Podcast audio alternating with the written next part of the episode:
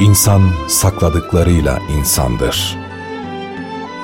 Yaşananlara dair söylenmesi gereken çok şey var aslında.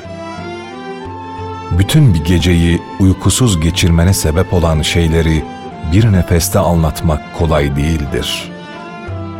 O kadar çok şey biriktiriyor ki insan.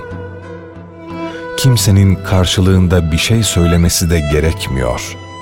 Oturup uzun uzun anlatmak, ne varsa söylemek yetiyor çok zaman.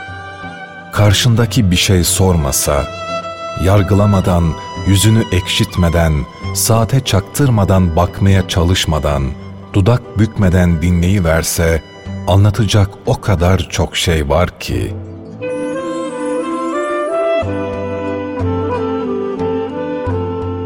Şimdi kalkıp da seni seviyorum desem, söyleyemem ki. Bunu kendime bile söylemeye cesaret edemedim ben.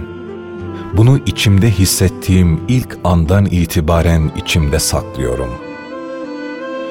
Münkesif bir kalbin iç burkan acziyetini kimselere söyleyememekte başka bir acı veriyor insana. Oysa karşıma çıkan her insana ilk olarak ve sadece bundan söz etmek istiyorum.'' Tutuyorum kendimi, saklıyorum. Seni saklıyorum, parmaklarını, ellerini saklıyorum. Gülümserken kıvrılan dudaklarını saklıyorum. Hoşçakallarını saklıyorum. Bembeyaz yüzüne bir anda dolan şaşkınlıklarını saklıyorum.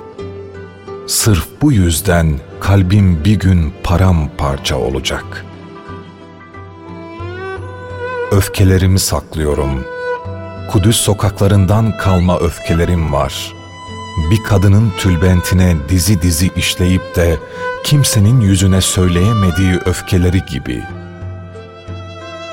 Aşkı ve öfkeyi söyleyemediğinde insanın konuşmaya dair hevesleri de bir bir yok oluyor, susuyorsun.''